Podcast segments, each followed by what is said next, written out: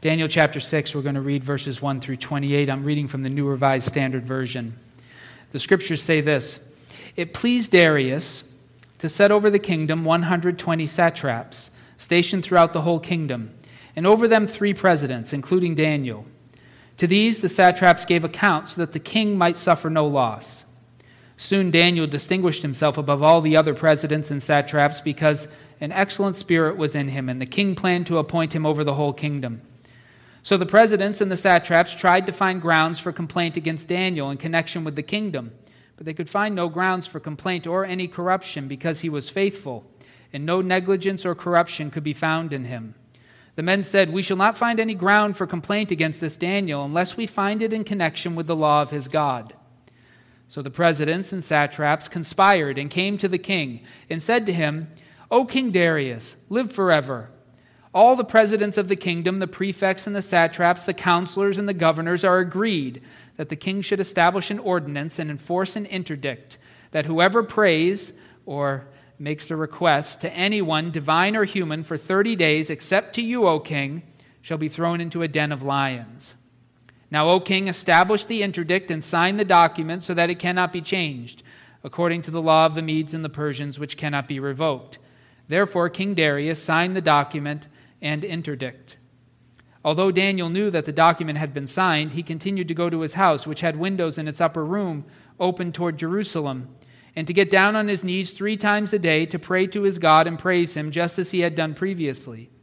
The conspirators came and found Daniel praying and seeking mercy before his God. Then they approached the king and said concerning the interdict, O king, did you not sign an interdict that anyone who prays to anyone, divine or human, within 30 days, except to you, O king, shall be thrown into a den of lions.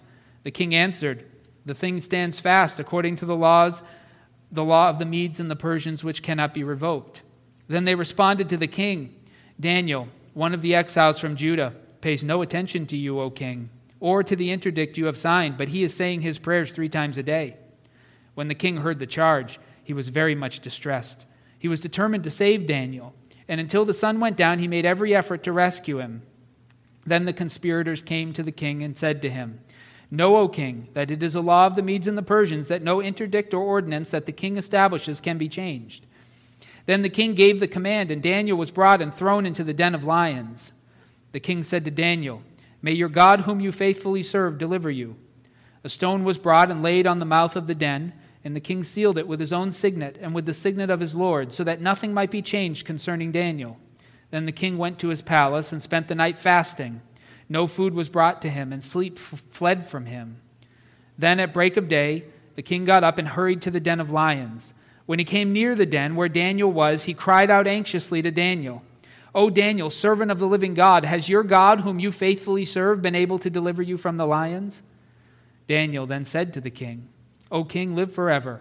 My God sent his angel and shut the lions' mouths so that they would not hurt me, because I was found blameless before him, and also before you, O king. I have done no wrong.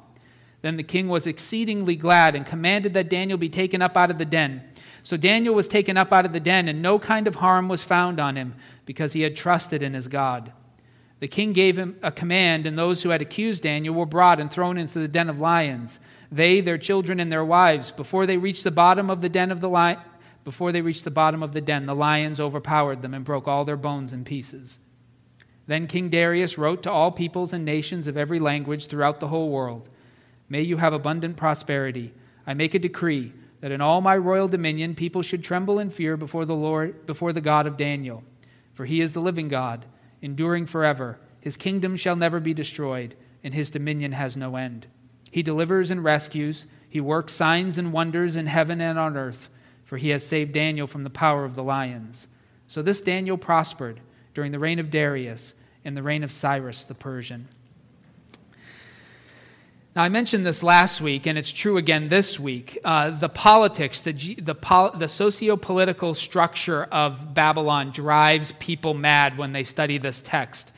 And I don't want to get into it so much, but I'm going to give you maybe just a touch more than I did last week.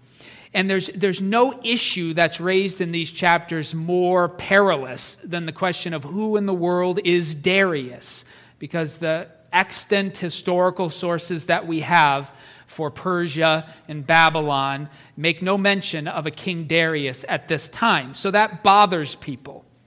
Some readers of the scripture are inclined to think that he's fictitious.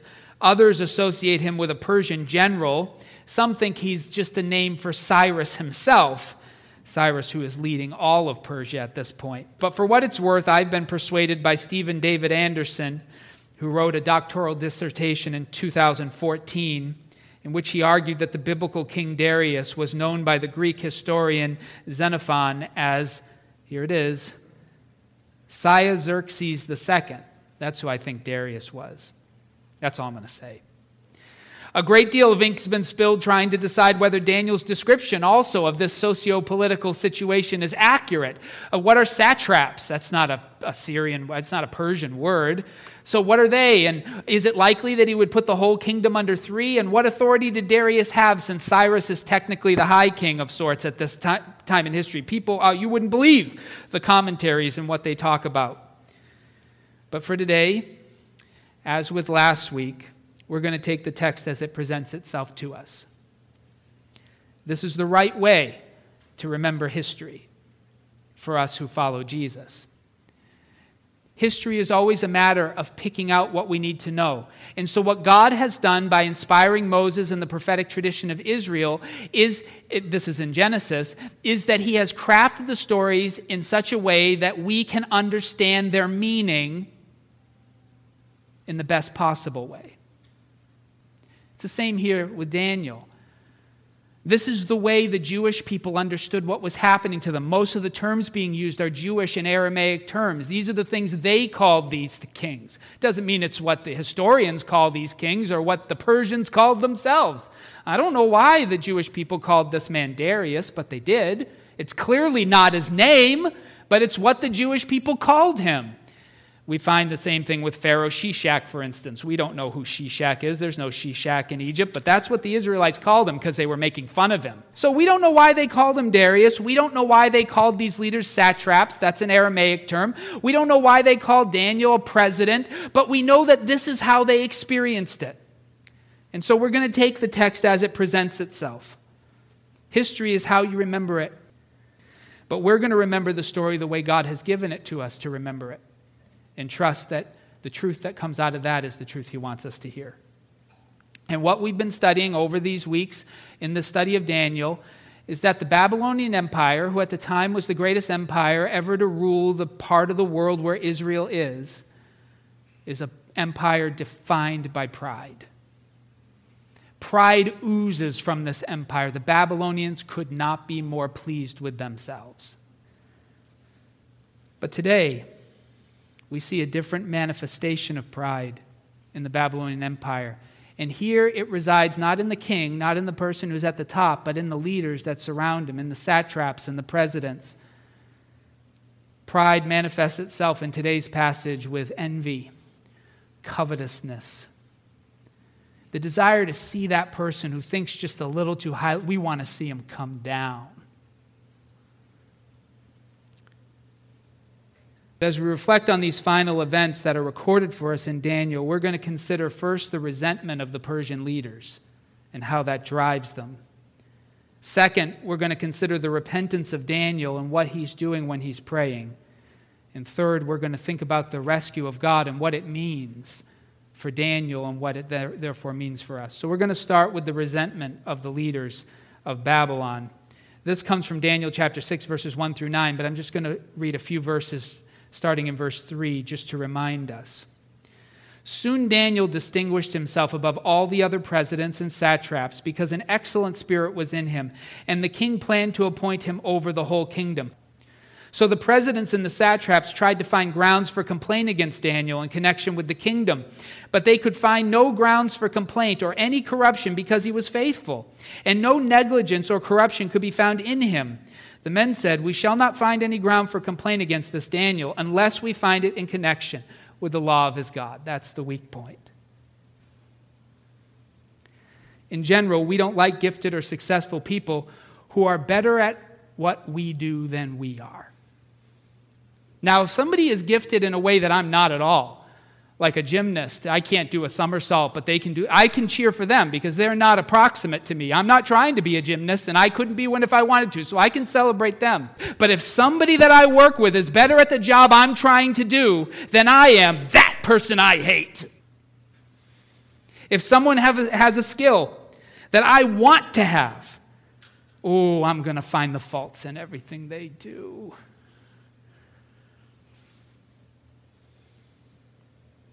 Cain and Abel faced that situation early in the story of Genesis. Brothers who both wanted to please God with an offering. So they had the same goal, they had the same agenda. And they both brought an offering that, in their view, would honor God. Now, there are no law at this point, so God's never told them what they should or shouldn't do. This is purely spontaneous. Just two kids trying to please their father. And so they bring their offerings, and God says, more or less, Abel, I like that. Cain, go back and try again. And Cain did not much like that. So Cain does a calculation. He figures if Abel weren't here, there'd be nothing to compare me to. So if I could get rid of Abel, I get rid of my competition, and he's clearly better than me, so I got to wipe him out of the way. That was the original, the first conflict. The scriptures tell us that, in fact, this little story that we're going over, these satraps and these presidents with Daniel, the story of Cain and Abel, the scriptures tell us that that's the root of almost all sinfulness in you. James chapter 4. James chapter 4, beginning in verse 1 we find these teachings. This is in the New Testament. Those conflicts and disputes among you, where do they come from? Do they not come from your cravings that are at war within you? You want something, you do not have it, so you commit murder. And you covet something and cannot obtain it, so you engage in disputes and conflicts. You do not have because you do not ask. You ask and do not receive because you ask wrongly in order to spend what you get on your pleasures. Adulterers, James writes, do you not know that friendship with the world is enmity with God? Therefore, whoever wishes to be a friend of the world becomes an enemy of God. Or do you suppose that it's for nothing that the scripture says, God yearns jealously for the spirit that he has made to dwell in us? But he gives all the more grace. Therefore, it says, God opposes the proud, but gives grace to the humble.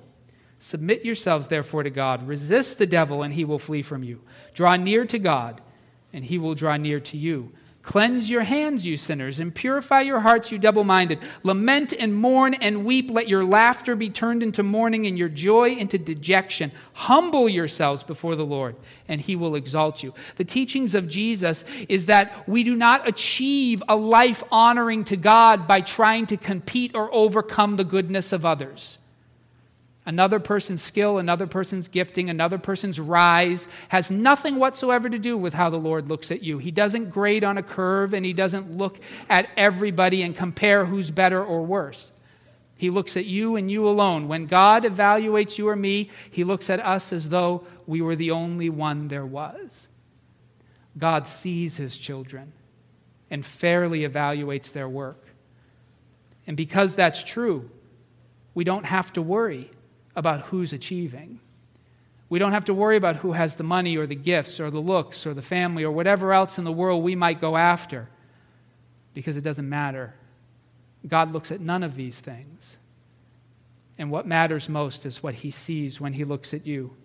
The most fearful words that, to, that we will ever hear at the judgment is, I tell you the truth, I do not know you. The greatest words we could ever hear are, Welcome into the kingdom prepared for you before the creation of the world. What matters most is that God knows you, not that anybody else does. And that's why the meek inherit the earth. That's why we can humble ourselves. But the leaders in, in Daniel's day, they were informed by another spirit. As far as the Babylonians were concerned, if one person's on top, then the rest of us can't achieve.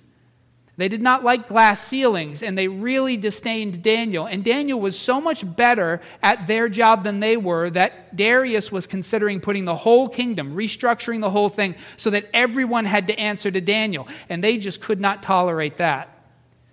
And so they conspired to take him down. The Babylonian spirit was not one which celebrated another's success, at least not when it came at the expense of our own. To accept that another person is better at something that we desire to do well. That's challenging for everyone.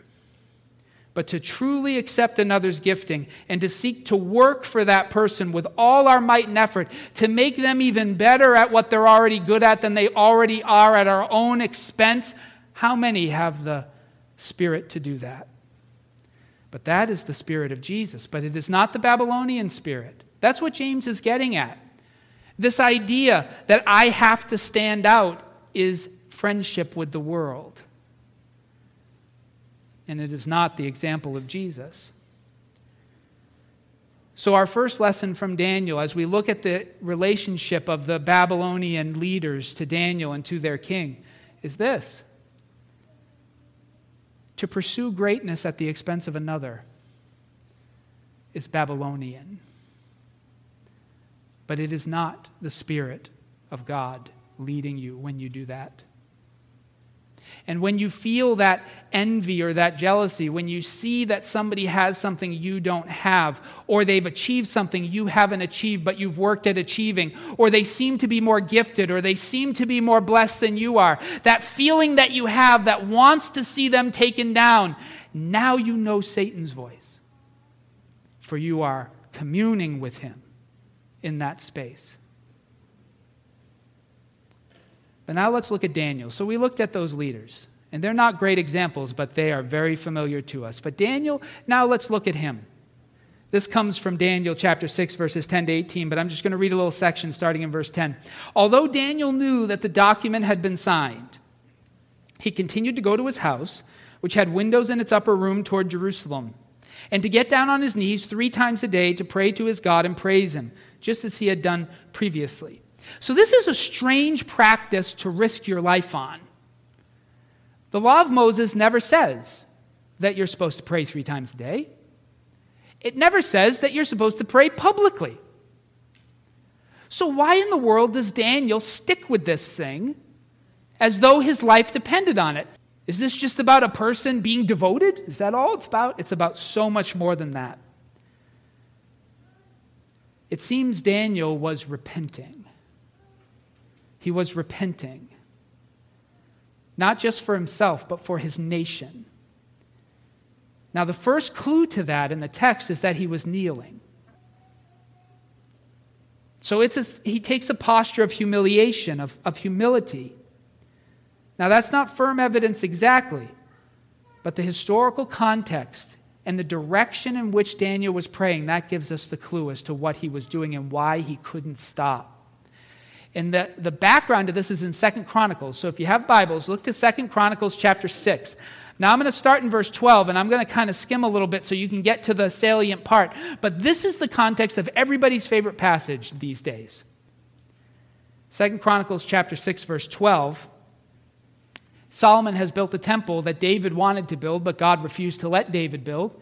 And he gave it to Solomon to build it. So Solomon built a temple, and this is his, uh, he's anointing it. It's the inauguratory event at the temple.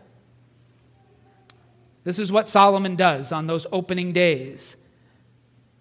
Second Chronicles 6, verse 12. Then Solomon stood before the altar of the Lord in the presence of the whole assembly of Israel and spread out his hands. Solomon had made a bronze platform, five cubits long, five cubits wide, and three cubits high, and had set it in the court, and he stood on it.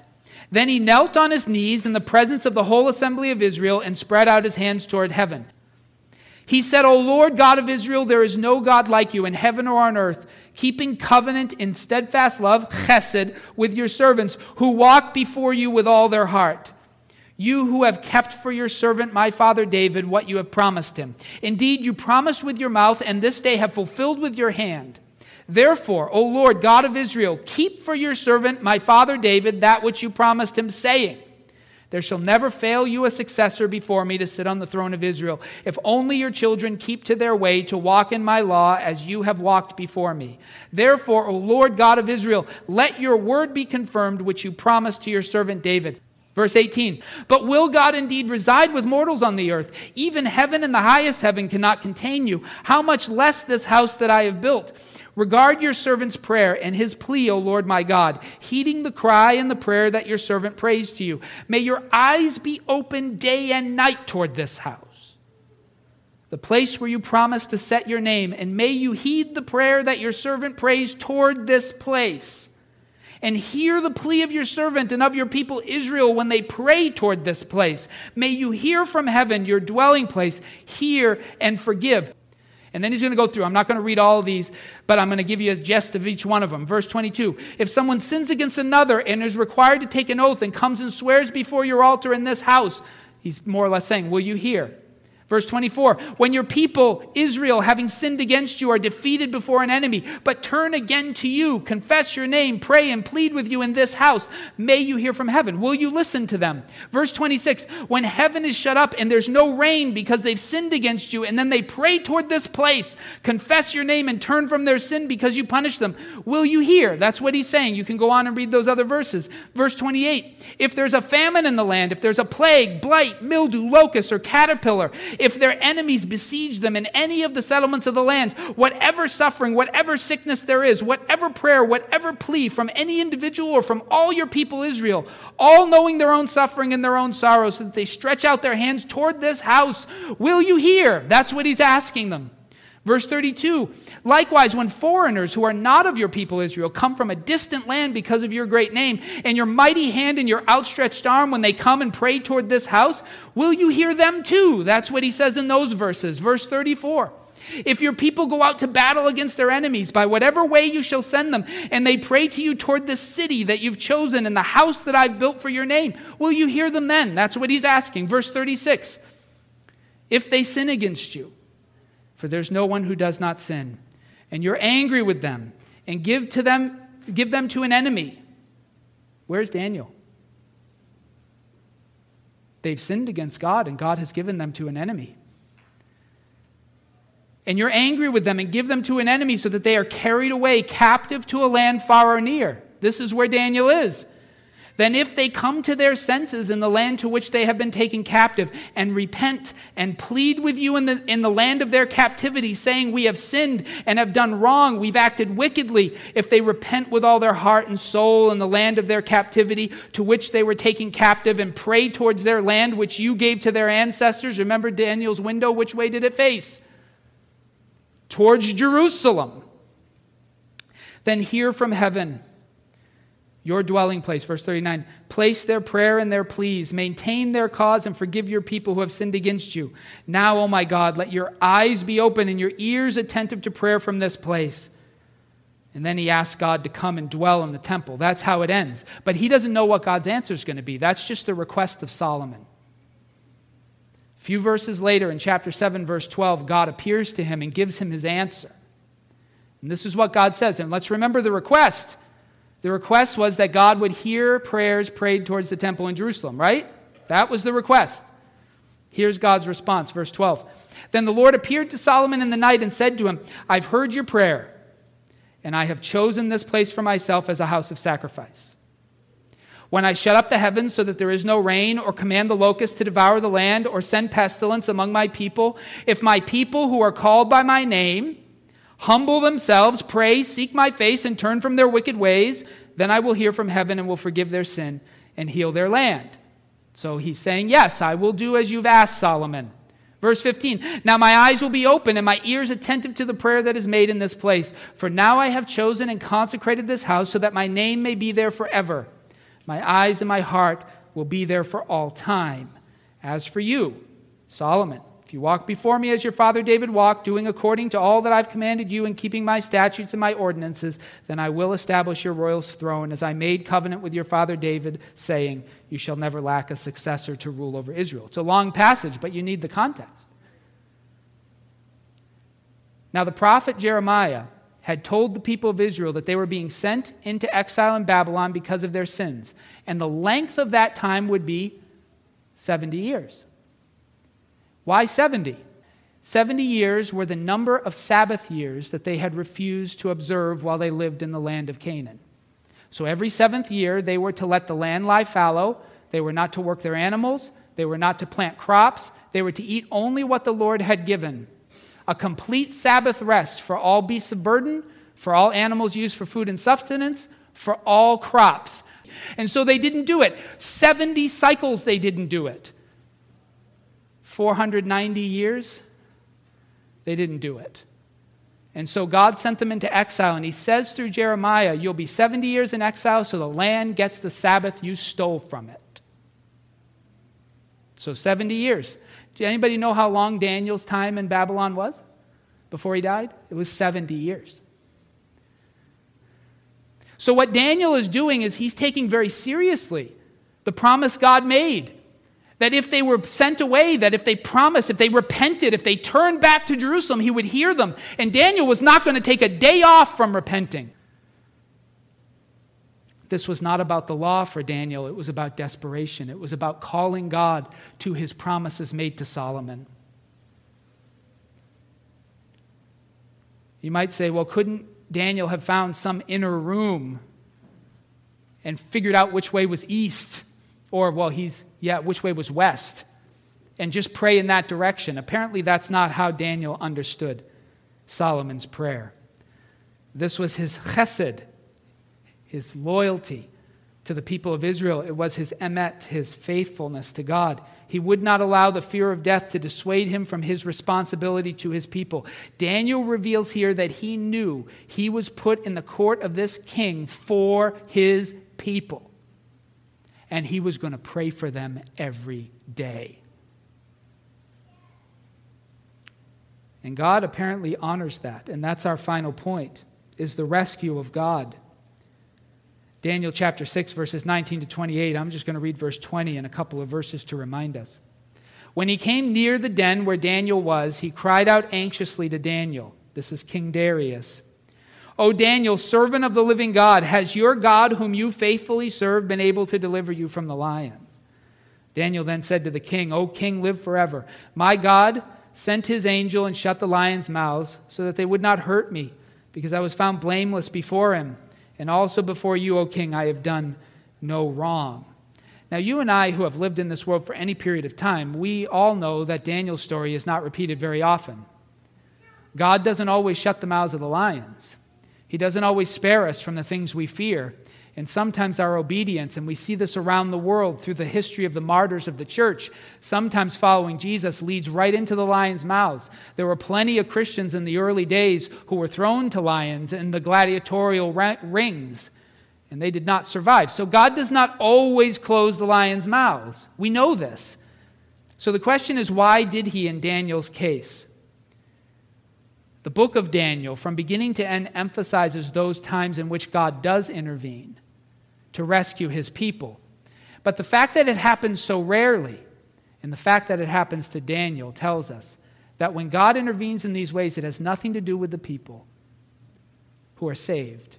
It has to do with God and the sermon he is preaching.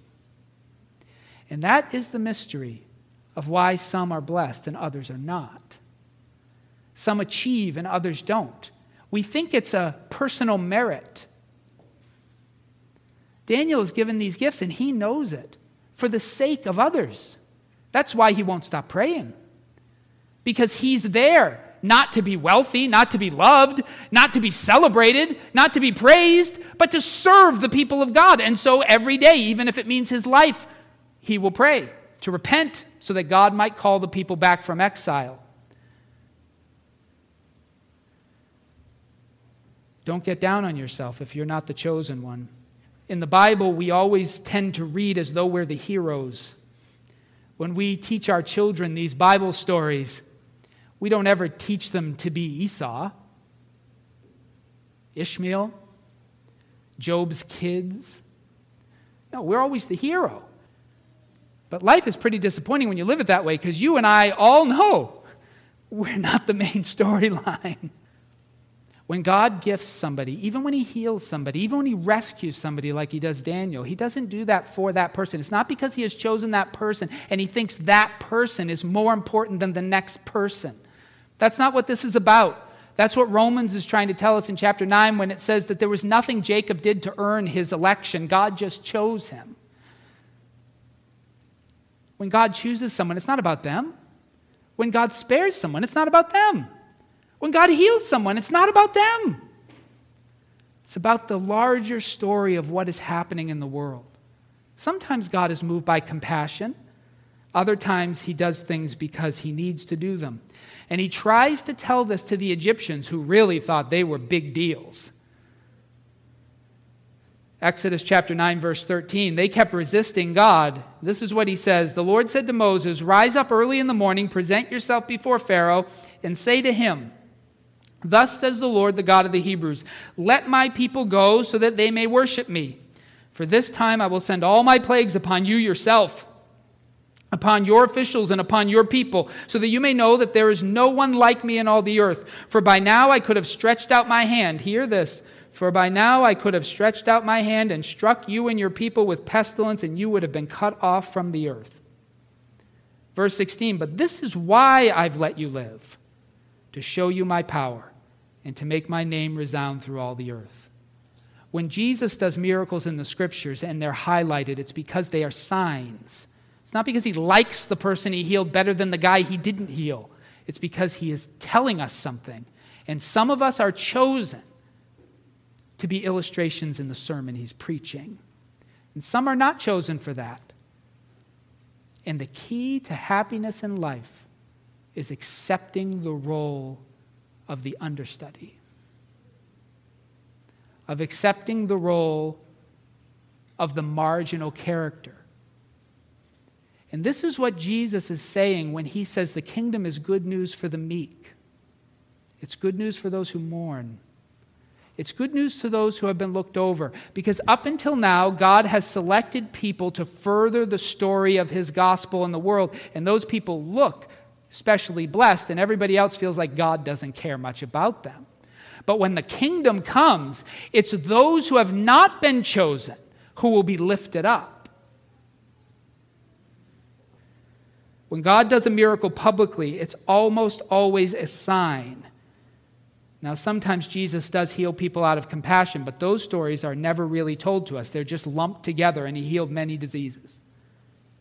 But when one is singled out, when miracles are singled out by the prophets who wrote the First Testament and by the eyewitnesses who preserved the life and ministry of Jesus for us, they're nearly always about God's glory. In other words, God intervenes in these ways to make room for repentance in those who would not otherwise see their transgressions. God heals some, so we know there is a God who heals. And God saved Daniel so that the nation of Babylon would be told again that their arrogance is destroying the world and that God is intervening to raise up the humble. Their kings and their leaders were trying to take down someone who was successful for their own self promotion. And God judges that by saving the one who was condemned for repenting for his sins and lifting him up. This is a sign to the Babylonians. He's using Daniel as a sermon illustration so they might learn who the real God is and what the real God desires. Daniel wasn't saved for Daniel. God could have raised up anybody to be a Daniel if he wished it. But Daniel recognizes this, and he's willing to humble himself. There's a saying in our world, and it's one that comes from Babylon and has never been lost. And it's that fortune favors the bold. You've heard it? Fortune favors the bold. Risk nothing, gain nothing, right? Nothing ventured, nothing gained. Those sorts of things. What it's teaching us, and this is the spirit of the enemy, is teaching us to put ourselves forward to promote ourselves with the hope that somebody will see our quality, to perform for people, and to hope that somebody will see how good we are at that performance and help us to achieve what our fullest potential really is. But that's the spirit of the evil one. Jesus' teaching is very, very different. And it's true if you follow Jesus' teaching, you probably won't achieve in the world the way that others will. But it is better to suffer for doing it Jesus' way than to achieve at the world's value system. This is Luke chapter 14. Jesus tries to explain this in a story. Luke chapter 14, verse 7. When he noticed how the guests chose the places of honor, he told them a parable.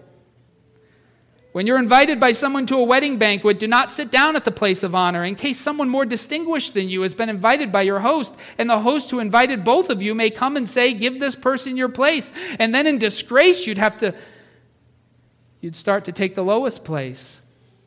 But when you are invited, go and sit down at the lowest place, so that when your host comes, he may say, Friend, move up higher. Then you'll be honored in the presence of all who sit at the table with you. For all who exalt themselves will be humbled, and those who humble themselves will be exalted. The other way Jesus says this is the first will be last, and the last shall be first. How do we repent? Repentance is not complicated, church, but it's very difficult. We must live our lives like Jesus. Jesus was the God of all creation. He had literally created and was sustaining the life of those who were accusing him of being a false prophet. And in the midst of that, he did not promote himself, he did not defend himself. He allowed them to condemn him, the creator of all things, as a criminal. And he allowed himself to be tortured and crucified because he was condemned lawfully, even though he was innocent. This example of Jesus has resonated through all time. Could you imagine Nebuchadnezzar doing this? Could you imagine Belshazzar doing this? Could you imagine any of these satraps doing this? But you know who you could imagine doing this? You could imagine Daniel doing this. Now, he wouldn't have done it as well as Jesus, but Daniel refused to save himself at the cost of his people. And that's ultimately the spirit that fulfills itself in Jesus. Jesus is the ultimate example of one who lays down his life for those who want nothing but his harm. Loving our enemies can only be done from a place of humility. We have to get over ourselves. The only way to come to the scriptures and understand them is on your knees. We have to come emptying ourselves, looking for nothing but God's will, looking for no rescue but what God would provide, looking only to be transformed and never to be confirmed. Then you'll see. And your eyes will be opened, and you'll be like God. Serpent said you could do it from pridefulness, stealing knowledge, things like that, but he's wrong. It has to be given, and it's only given to the humble.